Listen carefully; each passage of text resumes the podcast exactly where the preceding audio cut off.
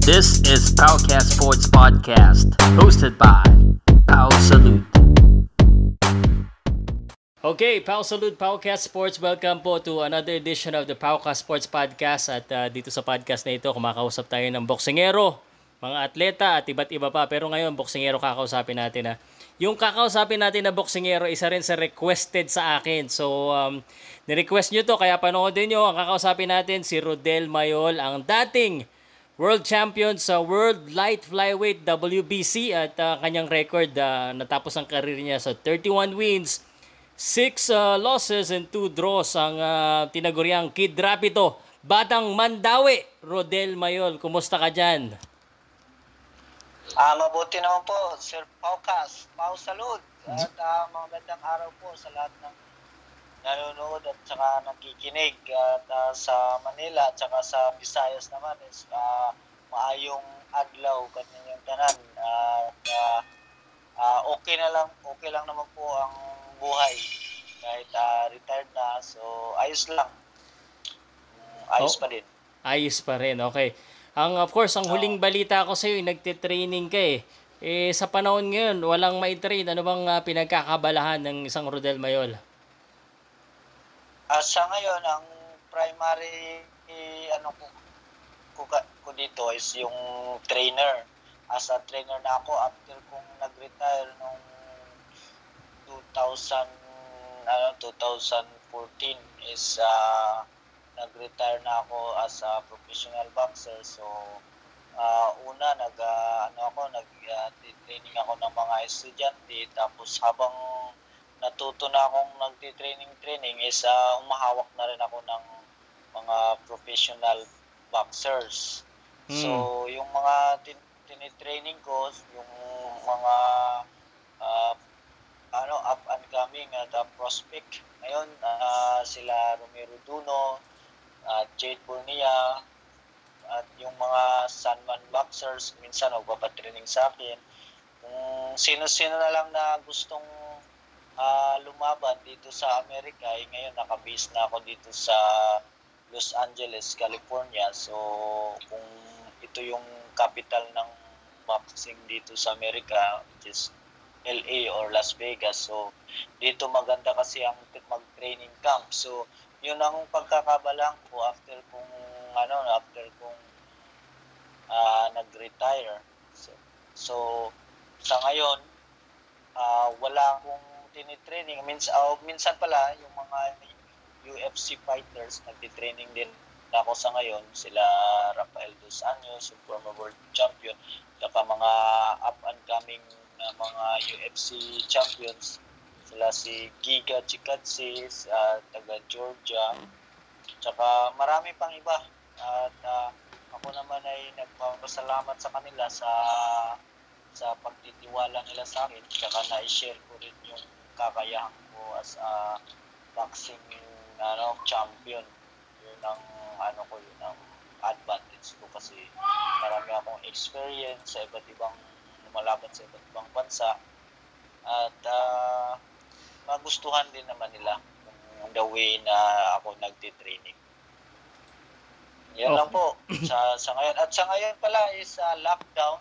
Lockdown na ngayon walang gym sarado yung gym yung iba sa bahay ko lang sila tinitraining tapos ah, yung iba sa park. At ah, ngayon po dahil walang bukas yung gym ako po ay nag ah, sa sideline na sa caregiver. Marami po akong kakilala na mga may-ari buti na lang at nagamit ko yung mga kaibigan ko na dati inahang hinihinga inahangaan nila ako sa boxing. At ah, ngayon naman is tinutulungan nila ako. May-ari sila ng home home care which is yung caregiving facilities nila. So tinutulungan nila akong ah, magpa-part-time kasi walang kita dito. Mahirap kasi dito sa Amerika pagka hindi ka kumikita. Wala kang ano wala kang income which is ah, ang bills mo naman dito is ah, sunod-sunod every month yun kaya kailangan dumiskarte yun lang pa lung, yun lang po sir sa sa ngayon Okay, pare. Natutuwa ako sa'yo. Um, looks like I'm gonna have a lot of fun kasi detalyado ka sa magot eh. Yung mga itatanong ko, sinagot mo na kagad. Oh, ah, okay, pwede mo natin sagutin dito. Kasi Okay. din naman, mga- Pare- basta boxing, tayo Okay. mauubusan. Okay, hindi hindi na ako nakapag-follow up eh. Baka pag-follow up muna ako doon sa mga sinabi mo ah. Dapat yata nagsulat ako, ang dami mong detalye eh. Pero sinabi mo, nag-retire ka ng 2014. Tapos, simula ba noong 2014, nag, nag-training ka na, trainer ka na dyan sa Amerika? Ah, hindi pa. Nung nag-retire ako, ang dami kong pinasukan na trabaho dito. Which is, Hmm. nagtrabaho ako sa isang kumpanya pharmacy.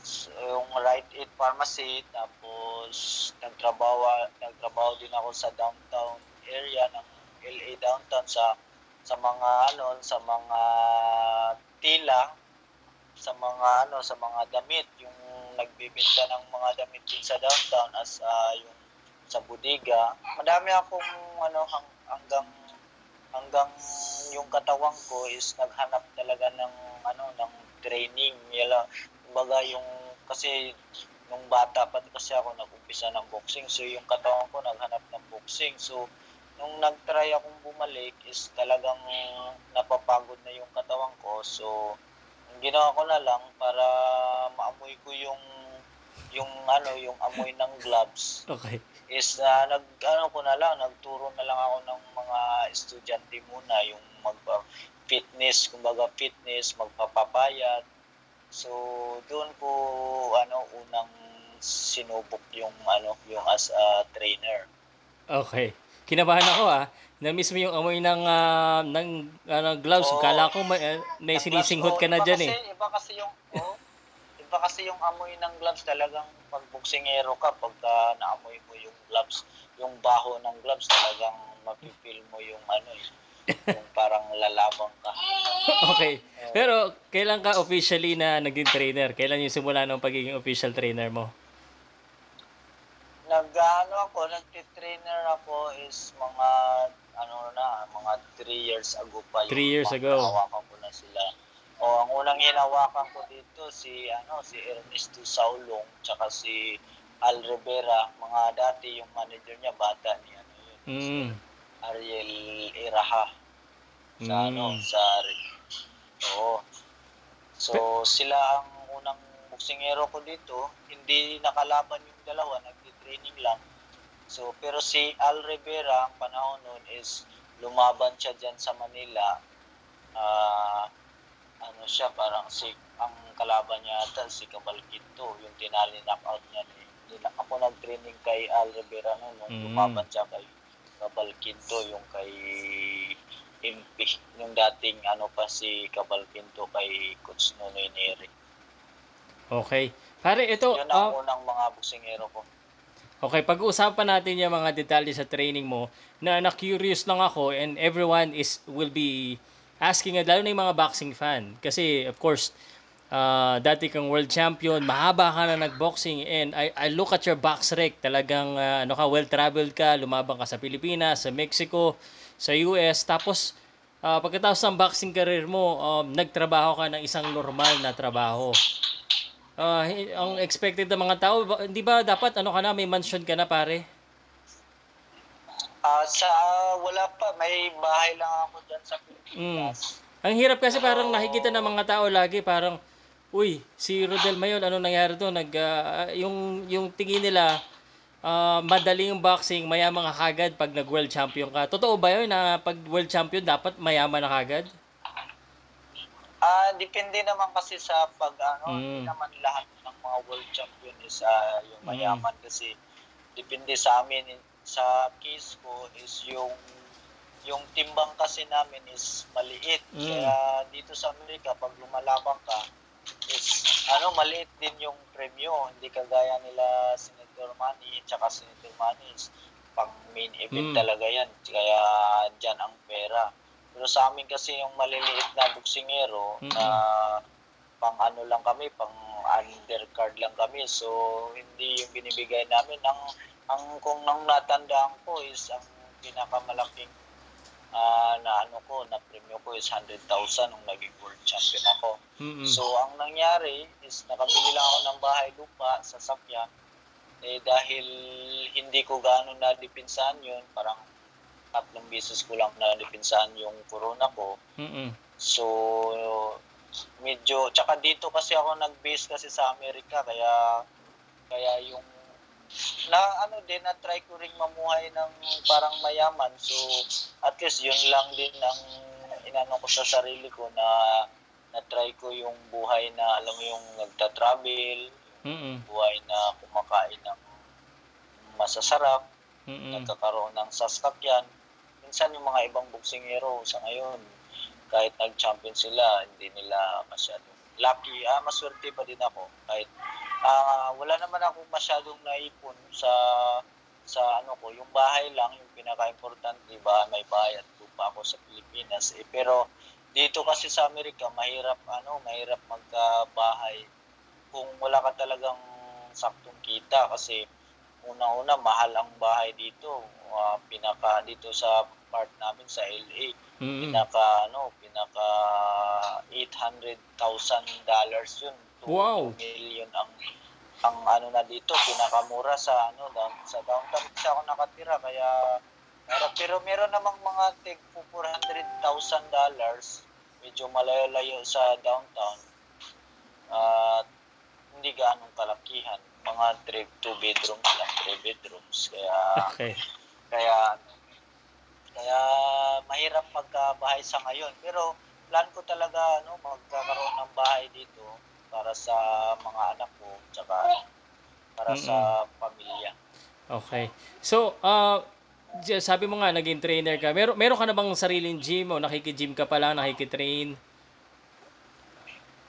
Ah, sa ngayon, ang dami mga tatlong taon na nag-offer sa akin ng mag-partners ng gym pero hindi ko tinatanggap. So, ang nangyayari, nakiki-gym lang ako sa wildcard. Una-una, yun yung pinaka-main gym ko. Tsaka okay naman sa akin si Coach Freddy Rhodes. Mabait naman siya sa mga Pilipino dahil kay ano, Senator Manny. Mm-mm. So, wala akong problema doon na doon ko iti-training yung mga boksingero ko. Pero, dahil kasi mahirap na ang ano ngayon, yung labanan ngayon, yung competition ng mga boxers ko is pang ano na kasi sila eh, alam mo yung pang championship na sila. So, gaya ni Bruno Las, nahirapan kami mag-training kasi ang daming spy. So, kailangan talaga may mga ganun, may sarili kang gym para sa privacy. Pero dahil wala pa, so so ano, so nagtitiis lang muna. Pero later on din gusto ko rin magkakaroon ng ano, ng sariling gym. So mga ano pa, pagka may champions na siguro ako, mga siguro dalawang champions, world champion, okay na yung pag magtayo. Mahirap kasi dito pagka ano, pagka ah, alanganin ka sa pagpatayo ng gym, mahal yung ano dito, mortgage, tsaka yung renta mahal sa sa ano namin sa lugar sa downtown area.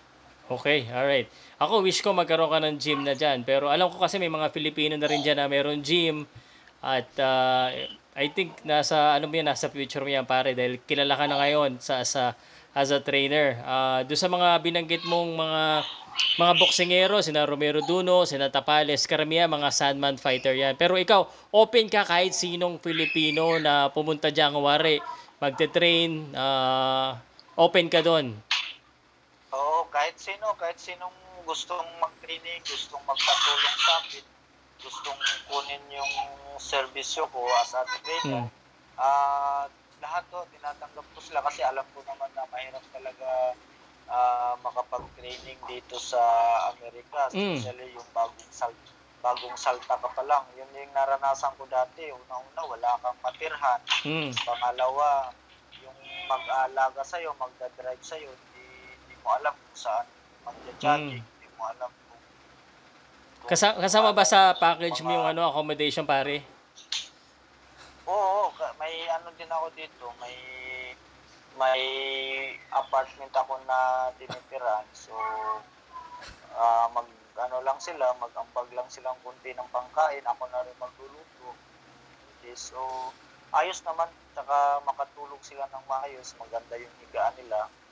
So, parang package na yun, tsaka training ko siya, training ko sila, tsaka matutukan ko sila. So, Okay. ah, para sa akin, para sa akin is ah, maganda. Kaysa mag-hotel sila, alam mo, malaking malaking gastos sa, sa, manager. Kaya minsan nakakatulong din ako sa mga managers na ano na sa gastos. Kasi minsan pagka dito sila nag-training talagang gagastusan ka ng manager mo. Sa ano pa lang sa sa pagkain pa lang mahirapan na Okay. Pare, you, um, of course, uh, kilala ka as trainer, kilala ka as boxer. Highly respected ka dito sa Pilipinas kasi usually ang tingin namin pag uh, mga boxingero nag-world champion, nakatira sa Amerika, eh talagang may narating na. Pero uh, hindi ba parang, um, uh, kumbaga, isa ka sa talagang nagtrabaho, naghirap kahit after ng boxing career mo, nag-nurse ka ngayon, nag, uh, nag, uh, uh, caregiver ka, nagtrabaho ka sa ano, hindi ba um, how how did you ano cope up sa iba pa pinapanood ka fan ka ng maraming tao tapos makikita ka nila na uy nagtatrabaho lang sa ano yan sa grocery. Ah, how did you feel about that? Anong mindset mo Ah, noon wala namang ano, wala namang ano sa akin yun. Kasi hindi naman ako na-feel bad dahil doon na world champion ako dati. Mm Is ah, sa ngayon mala, malayo rin ang, ang sa ko naman sa sarili ko is hindi naman ako mataas na tao na walang nor- ngayon kasi na wala na ako sa boxing iniisip ko na normal na ano na lang ako, normal na tao na lang ako, kagaya ng iba dyan na nagtatrabaho. Pero dahil marami din akong pinapadalhan sa Pilipinas, mga ano, yung mga kamag-anak, kamag-anak ko is yung mama ko, yung mga kapatid ko, umaasa din sila sa akin. So, gumagawa ko ng ano, ng paraan para matulungan ko sila. Sa sa buhay ko lang, sa sarili ko is ah, pwede naman akong magpa ano, magpaisi-isi lang pero hindi marami pa akong tinutulungan kasi ng mga tao na alam mo, umaasa sa akin. na okay na, ano, kailangan nila ako. O, kaya kahit ano, kahit ah tsaka gusto ko lang ano sa mga tao diyan, sa mga box fans kaya ng mga fans ko dati is ah, ang buhay kasi sa Amerika hindi basta-basta pagka wala kang insaktong ano kahit na mga ano dito, kahit na mga senator, kahit na mga congressman pagpunta nila dito sa Pilipinas is ah, ay sa Amerika is ano lang sila, regular na tao lang sila na alam mo kailangan magtrabaho. Marami ako nakikita ng mga artista dito na nagtatrabaho din, mga caregiver, minsan sa bars, mm mga artista dyan. O, so pagdating dito, wala kasing ano-ano dito eh, walang kumbaga wala kang yaya, wala kang yaya Mm. na ano mas ma- mas mahal pa yung yaya mo kaysa sahod mo pag pag may yaya ka. So, ang ibig kong sabihin is ah, walang ano dito, walang star-star pagdating sa ano. Si ano lang, ang nakikita ko na stars talaga pagdating dito is si Senator Manny Pacquiao lang kasi kung baga pagka nakikita siya ng mga tao talagang dudumugin siya. Kaya siya lang talaga kahit mga artista, yung mga sila mga artista Hollywood na artista dito pag naglalakad-lakad lang wala lang tsaka nagtatrabaho din yun mga yun pagka walang ano walang silang shooting. Okay. Pare napakaganda ng sinabi mo at saka ng realisasyon kasi karamihan ng mga Pilipino pa rin iniisip nila pagdating ko sa Amerika I made it. Ano na ah, social na ako. Pero hindi nila alam yung hirap ng ah, pinagdadaanan nyo na ang dami pala yung trabaho. Oo. Um, tap, ang Oo, atas hindi. expected nila, dolyares nakita eh. Oo Yung, yung mga boksingero sa- pare, ano masasabi mo sa kanila? Yung mga nagdi-dream na gumaya sa'yo kasi ah, gusto nila sa Amerika, minsan gusto nila tumira sa Amerika. Anong masasabi mo doon sa mga boksingero na ganun yung mindset?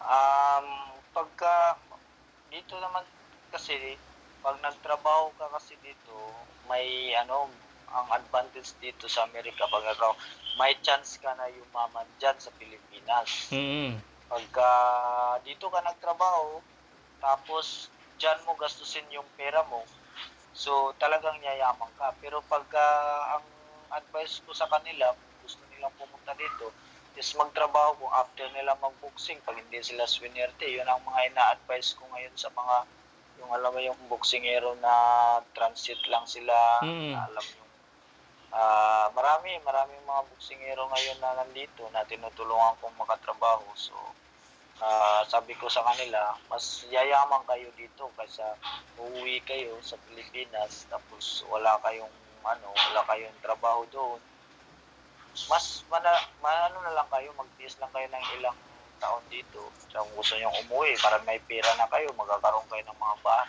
bahay sasakyan doon, negosyo. So, ang ano ko lang sa kanila is, ah, advice ko sa mga buksingero na para ano, mas mas advantage dito sa Amerika kung kung ano kung Okay. trabaho-trabaho lang pag-usapan.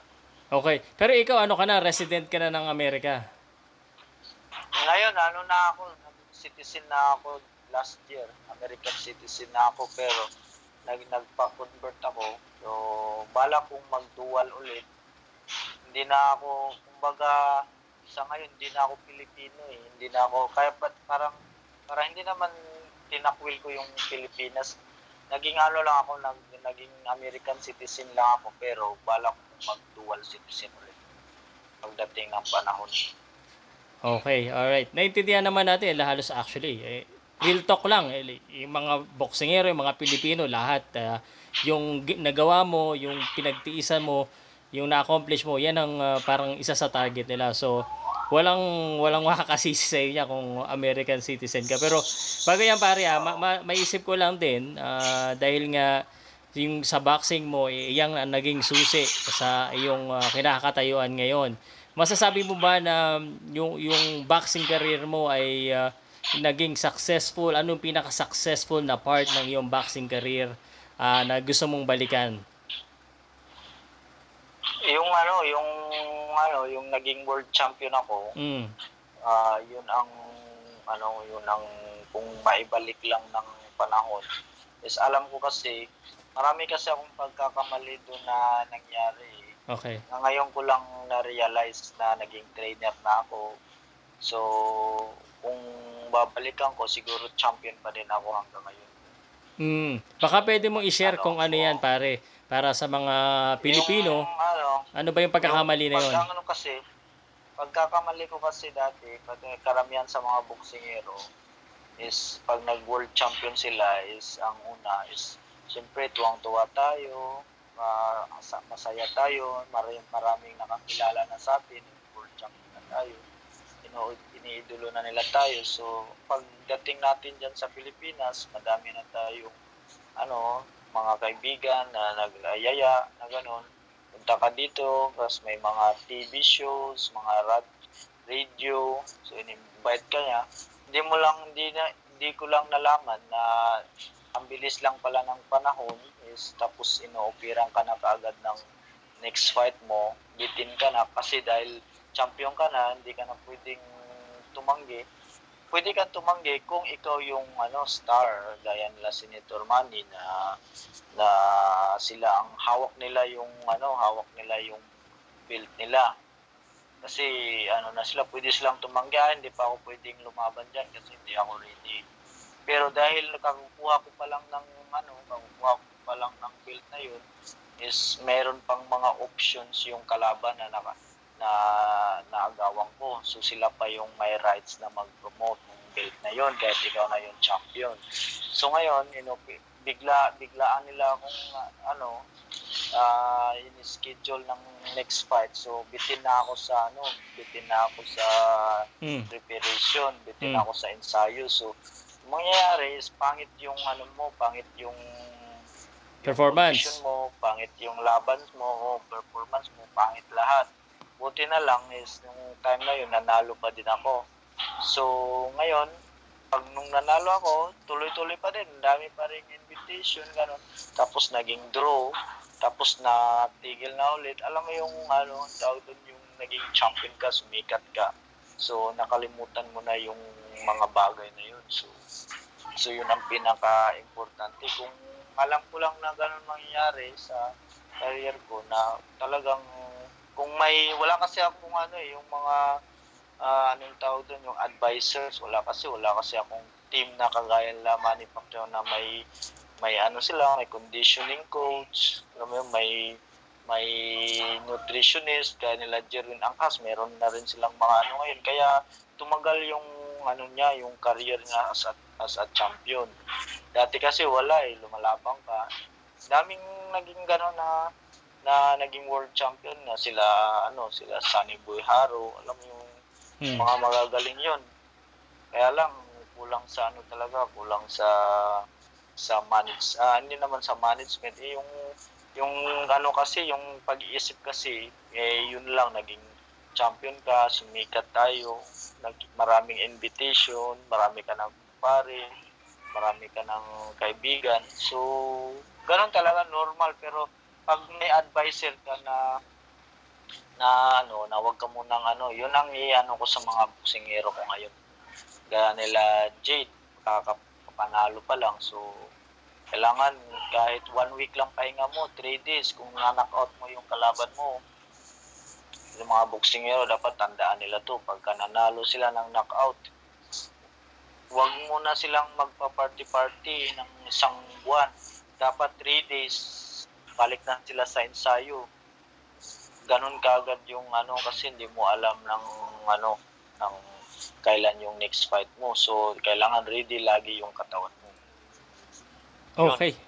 Yun ang pagkakamali ko dati. Good advice pare. At uh, alam mo isa rin naman niya sa kumbaga eh, sa aking uh, adhikain dahil nga sa dami kong nai-interview mga boxer dito sa Pilipinas na yung iba na noong una nagugulat pa ako na mga ex-world pero pare medyo hindi pa rin ganun kagaganda yung buhay. At least ikaw maayos na sa Amerika and yung sinabi mo na ganyan na focus pa rin. Minsan kasi pag uh, yun nga nananalo tum- pumupunta sa ulo tapos maraming masyadong ano tawag dito distraction at saka mga ano tukso. Normal talaga yon sa ano pagka nananalo ka, normal talaga. Pero pag natalo ka is ida-down ka naman nila pero ah sinasabihan ko yung mga boksingero ko na ano ko experience ko yan dati kaya pagka may taong nagda-down sa iyo, huwag mo na lang pansinin tsaka gawin mo na lang na inspiration yung tao na yung nag-down sa iyo para mabalik ka sa sa taas. Oo. Tama 'yan.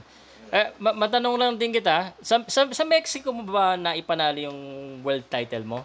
Opo, sa Mexico. Kumusta ba yung ano, yung ano, experience sa laban sa Mexico? Yung kasi ilang Ayos beses ka na lumaban dun eh, oh. Oo. Pareho lang naman lahat kahit sa kahit saan lugar pag lumabang ka talaga sa sa ibang bansa which is kailangan mo talagang patumbahin kasi unang-una gumastos sila ng pera kumbaga binili ka nila ah, hindi naman binili ka kumbaga gagastusan kita para lama, lumabang ka sa amin para magtrabaho ka sa amin kailangan gagawa kami ng paraan na matalo ka kasi siyempre hindi para hindi masayang yung pera na ginastos sa amin. So, ang ano ko doon is kung hindi mo ma-knock out yung kalaban mo, is tatalonin ka talaga sa scorecard. Unang-una, kahit hindi nila babayaran yung judge, siyempre, ah, ano yun, tatanungin ng utang na loob ng mga judges na na sila ang kinuha mo na mag mag-judge doon sa card mo. So, siyempre, kung mga ginagawa ng mga promoters, mga binibigyan ng malalaking allowance, mga ganun. Hindi lang sa sabi na binabayaran, pero kampi talaga sa ano sa Mm. Mexico talaga. Yun talaga ang ano ng boxing. Ah, business kasi itong ano yung boxing eh. So kung sino yung nagpo-promote is kung hindi mo ma-knockout. Sa Pilipinas lang kasi eh, yung sa atin lang kasi na medyo yung mga judges kasi minsan is alam mo yung hindi hindi ano hindi hindi sila tumitingin ng ano kung kumbaga sa kanila is ah, laban-laban talaga. Okay. yung sa Pilipinas. Pero dito sa Amerika or sa kahit saan is at yung judge ang judge ang ano kasi ang tawag nito yung ang mamimili kasi ng judges kasi dito is yung mga promoter eh na ano nila eh ano ni, ni-recommend nila yung judges na yun. Kaya pabor talaga sa ano, sa promoter ang laban pag ah, in case Mm. hindi mo mapatumba. Ay, pare, um, Yun. ah, um, matanong ko lang din kasi napapansin ko ito, ah, standard ba na yung mga boksingerong Pinoy na kumari magagandang record, biglang ah, one week lang or ah, one week lang pumupunta dyan sa ah, America or two weeks lang tapos laban na. Ano ba ang dapat? Hindi, ang dapat talaga is kung ano, kung maganda yung ano ng managers nila is ah, papuntahin na nila dito kahit wala pang laban. Kung balak nila yung mga managers na balak nilang papalabanin example yung mga boxers nila na magaganda ang record.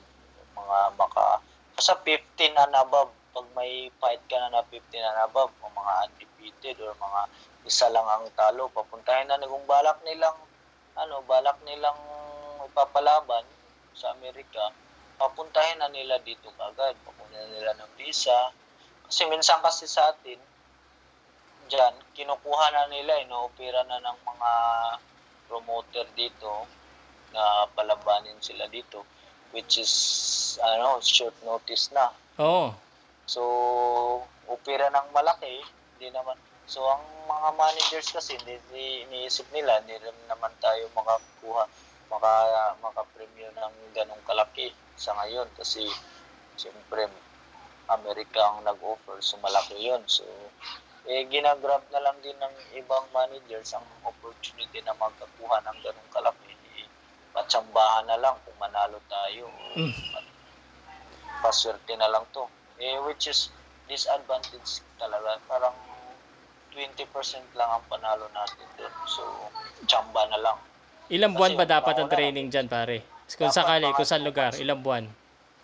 Two months. Two Dapat months. Ang pinaka, oo, kasi yung one week kasi na preparation o two weeks is mag-a-adjust pa lang yun ng ano ng jet lag mo tsaka yung time time difference ng Amerika tsaka Pilipinas so yung light training hindi mo hindi mo pa kailangan i-heavy training yung bata nun kasi pag na heavy training mo lalagnatin siya Ah, yun na Tsaka, nga. ano, oo. Yung kasing laging naririnig ko eh sa mga Pinoy short notice, ah ganun biglaan. So kailangan mag-invest yung mga manager kahit papaano gagastos Oo, sila talaga. Oo. Oo, Okay. Kailangan mag-invest kung gusto nila. Gaya ni Romero Duno. Si Romero Duno kasi, ang totoo is talagang ang lakas ng loob lang yung bata na yan. Hmm. Kumbaga yung abilidad ni Romero Duno is hindi siya masyadong kagalingan gaya nila abilidad nila Jerwin Angkas.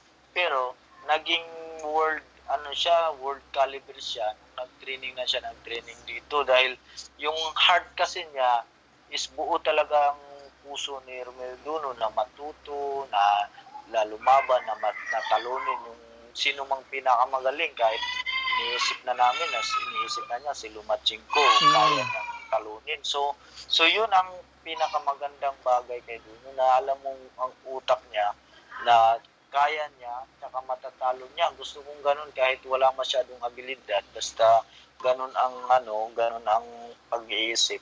Talagang malayo ang mararating nun Mm. kaysa yung mga magagaling tsaka walang ano, yung parang duwag-duwag. Meron namang boxer na magagaling pero yung heart nila hindi masyadong kaano, katapang. Pero yun, yun Mm. ang ano, yun ang isa sa mga ano, Nakikita ko nga pare, malaki ng tiwala mo kay Duno, suot-suot mo pa yung damit niya eh.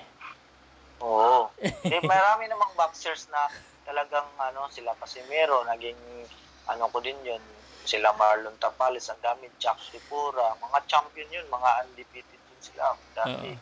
Matanong ko lang, bro, um, tungkol, kasi binanggit mo na si Romero Duno, nagulat ka ba dun sa pagkatalo niya kay, ano, kay Ryan Garcia na ganun-ganun lang? Hindi naman, ganun talaga. Sabi ko kasi niya, kasi si Ryan Garcia kasi malakas kasi yan sa early round. So, so si Duno na excited lang yun eh, nung laban na yun. Kaya sa condition niya, maganda yung condition niya, maganda yung condition ng coach niya, maraming mga vitamins.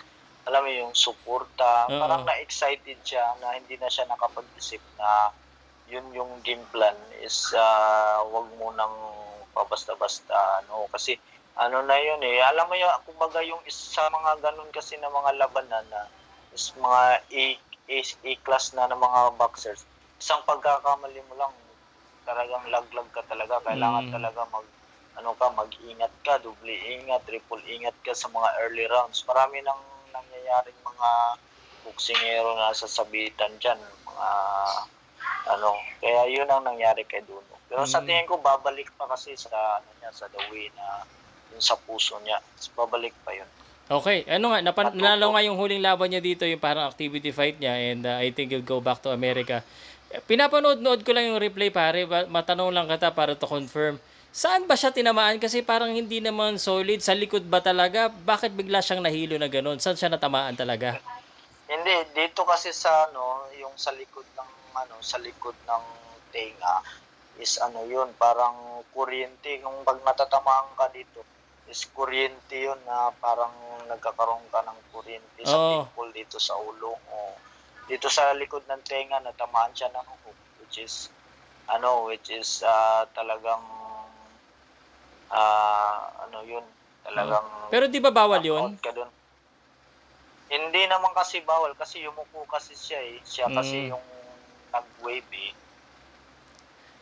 Na ano lang, talagang ano yun. Hindi naman bawal yun kasi kung kung ang bawal nun is pag nag-break tapos sinasabi na ng referee ng break tapos sinuntok pa din dito which is ano bawal pero yung moving kasi ng ano si Duno yung yung Ah, parang nag-wave na lumapit. Kung titingnan mo yung video is parang hindi siya sinasadya na tatamaan talaga is which is yung clean clean punches kasi ang nakatama sa kanya eh. Clean hook. Pero okay. dahil siya ang yumuko na ganun, siya ang natatamaan. So, Okay. so ano pa din yun, pasok pa din yun. Okay. Naniniwala ka pa na bata pa naman si Duno na kaya pa mag-world champion ni Romero Duno? Oo, kaya pa. Kaya pa yun. Sa ano niya, sa sa pag-iisip niya, sa ano niya, sa pagtitraining niya kasi ano talaga, pag nag-training, training talaga siya, wala siyang wala siyang mga dahilan, walang mga tawag no, hindi siya Mm. nagpo-play, walang ano.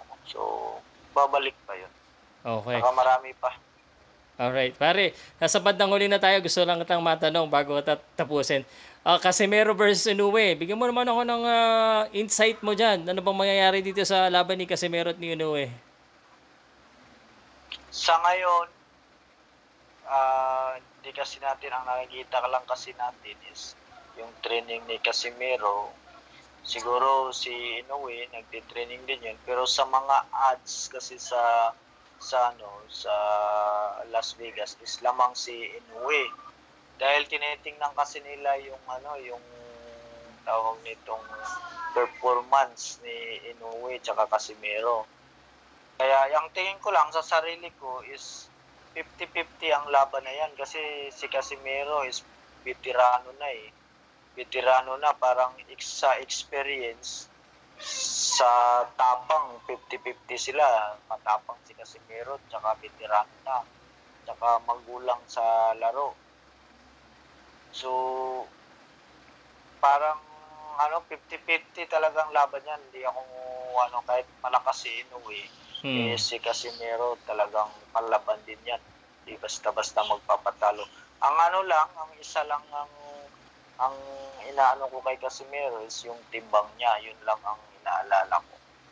Which is, ah, pag nakaya niya yun na hindi siya mahirapan, is ah, may ano may laglag si ano si Inoue.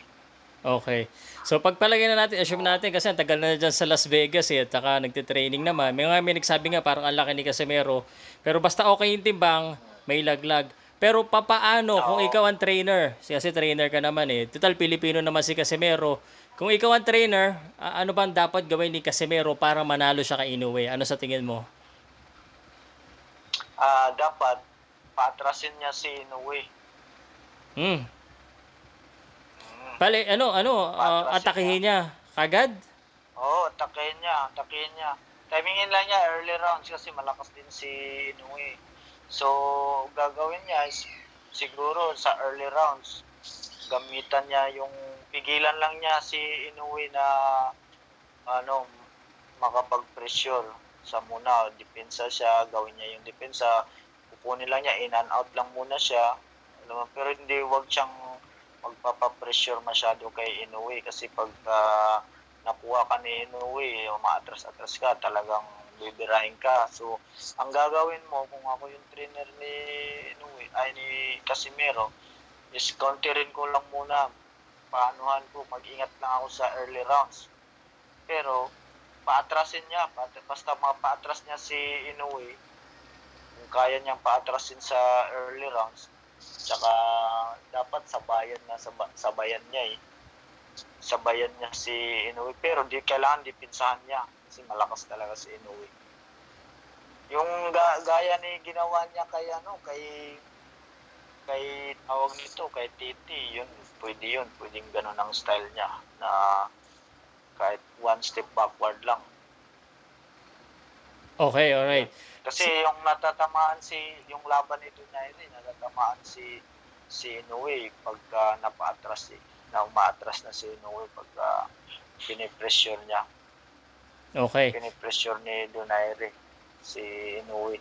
Oo nga, pansin ko nga eh. Pag siya yung umaatake, pag si Inoue inaatake, Oo. mas nahihirapan siya. Pero pag ah, siya yung umaatake, Oo. Pag oo, patay talaga. Ma- Magaling talaga si Inoue pag umabante siya. Talagang yung yung ano niya, yung consistency ng suntok niya, yung paa niya is andun lagi sa harapan mo. So ikaw, pagka uh, maatras ka, nagdedepensa ka, eh, hindi ka kumakounter, matatamaan ka niya, eh, malakas siya, so manghihina ka na. Ilang suntok lang, ilang tama lang. So, kung mapaatras mo siya kagad, early rounds, siyang manghina, siyang ayaw niya yun. okay. Kaya paatrasin lang niya, paatrasin kung paano niya mapaatras si Inoue. Yun ang pagplanuhan nila. Okay. Dapat, Alright. Good advice. Eh ano naman pare, doon naman tayo sa kabila. Um, alam ko may laban din si ano eh, Nonito Donaire pagbabalik kay Nordino Bali. Pero maganda yan, magandang news yan. Ah, pwede pa si ano si Nonito, pwede pa siyang maging champion ulit. Nung based doon sa huling laban niya kay Inoue is talagang may ano pa siya, may lakas pa si Nonito. Tsaka hindi ko ka kabasado itong kalaban niya, pero siguro magaling dito. Pero pwede pa, pwede pa si Champ Nonito. Mm. Ano Naka- lang, kailangan niya lang ano, kailangan niya lang yung alam mo yung yung talagang will to win talaga yung isipin niya yung nung 10 years ago kung lumalaban pa siya kina Darginian, lumalaban pa siya kay Vasquez, Mm. kina RC, yun ang mentality dapat niya sa ano sa ensayo. Kasi sa ngayon kasi pag tumatanda kasi maano na rin yung katawan mo eh, parang mabilis ka nang mapagod sa ensayo, yun ang kaibahan eh. Pero pag mangyari, hindi ka, kagaya, hindi lang ka, isa lang talaga ang boksingero na nakikita ko na walang kakupas-kupas ang ensayo, si Nitor Manny Pacquiao lang talaga. Oh, parang robot yun kasi eh. Grabe mag-training eh. Iwan ko siguro sa vitamins niya or sa talagang sa isip niya talaga yan. Kasi marami din naman kaming vitamins. Nagsap-sampu din yung vitamins namin. Yung iniinom, Ah. may iniinom din kami ng mga supplement. Pero talagang maayaw talaga yung utak namin. Pero si Senator Manny, kung pag hindi siya ano, ma-pass out, hindi naman siya magpapahinga eh Mm. yun lang ang ano sa kanya, yung utak talaga ni Senator Manny ang grabe. Kaya naging ano siya, kaya one of a kind si Senator Manny Pacquiao. Wala pang makakaano sa kanya sa ngayon. Okay. Pare, ano, Sinong boksingero sa mundo. si- sino ba magandang makalaban ni Manny Pacquiao sunod? Eh, wala pang official ngayon eh. Sino ba pi- bet mo na ilaban sa kanya? Ang sa akin is ano si ano Danny Gar ah, si ano si Garcia si Sino? Si Mikey, si Danny? ko- Mikey, Mikey. Ah. Gusto ko si Mikey muna. Tapos, kahit lumaban na siya ni Crawford, saka na yan si Crawford. Kung balak niyang magdalawang fights pa this, this year. Kung gusto niya niyang mag-retire this year, eh, labanan na niya si Crawford. Malaking pera yun. Oo. Pero pagka gusto pa niyang lumaban ng dalawa, this year mag-retire siya next year, labanan nga muna si ano si Mickey Garcia. Tapos Ah. sa susunod kahit sino na, kahit si si ano yung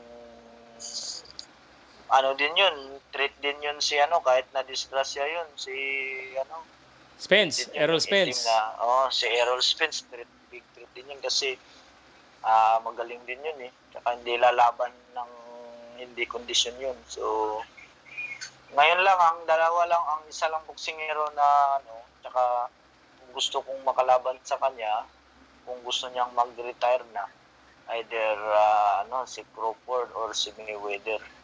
Kaya lang, itong si Mayweather masyadong ano, magulang. Ayaw lumaban ng tagilid. okay.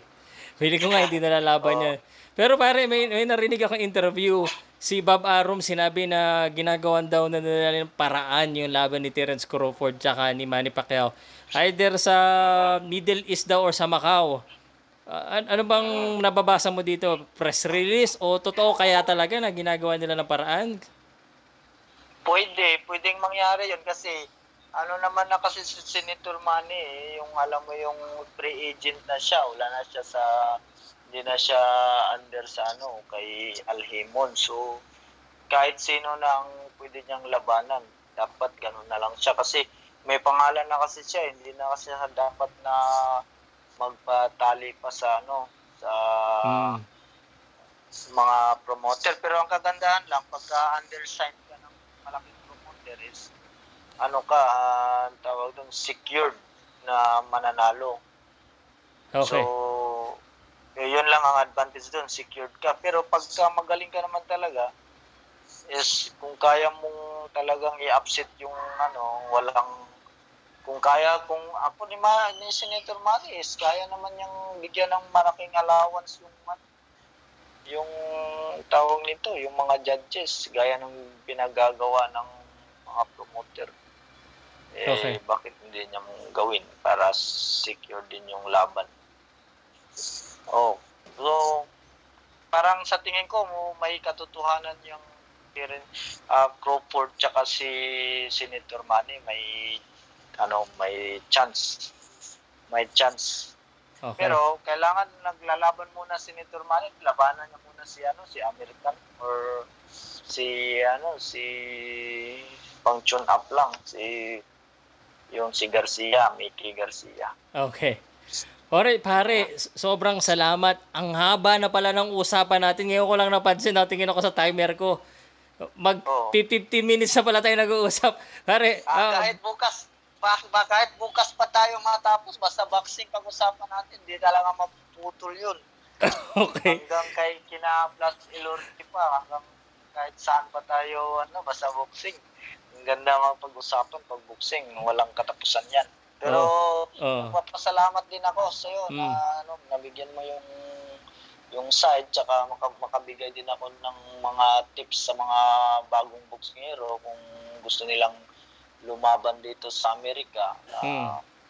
mauna na sila dito mag-training bago sila mahanapan ng fights kasi Okay. lugi naman talaga sila pagka galing dyan in two weeks laban na wala kang panalo dun yung kalaban mo wala na susog na sa ensayo kumbaga teritoryo nila papasukin mo. Kung mga gera yun. Papasukin mo manalo ka ba dun? Alam kabisado nila lahat ng daanan mo. Wala kang panalo patay ka talaga. So ganoon din sa boxing. Kailangan mag-ensayo ka muna ng isang buwan or dalawang buwan. Saka ka bibigyan ng laban. Okay, alright. Uh, Yeah. take that into Oo. notice sa lahat na nakikinig dito na Oo. manager o promoter sakaling ah, tapusin nila hanggang sa dulo. Ah, Rodel Mayol, ah, yung serbisyo niya, pati may kasama ng ano, home service, pati bahay, pati Oo. pagkain kasama na. Okay. Sige, pare, baka may gusto ka pang ano, banggitin or pasalamatan tapos schedule na lang tayo uli. Ah, medyo mahaba na yung usapan natin eh. Ano ba yun? Ah, ano lang, nag, ah, sa, sa, sa- pasalamat lang ako sa iyo. Bigyan yung side ko. sa lahat ng mga boxing fans. At ah, ano lang, ah, stay safe sa para matapos na yung ano yung COVID-19 para ah, maka ano na makabalik na tayo sa ating mga trabaho mga boksingero naawa na rin ako wala na ring mga ano yun laging nag-a-advance na yun sa mga managers nila so ah, mahirap so ano lang patuloy lang tsaka ano paukas Okay. salamat Salamat. Ako, it's an honor kasi alam ko, mga, ang umi-interview sa'yo dyan, mga Eli Sekbak eh. oo Ah, ah, kahit sino na lang okay. Oo, illicit back. Oo, salamat. Alright, sorry, sandali ah. Sandali lang.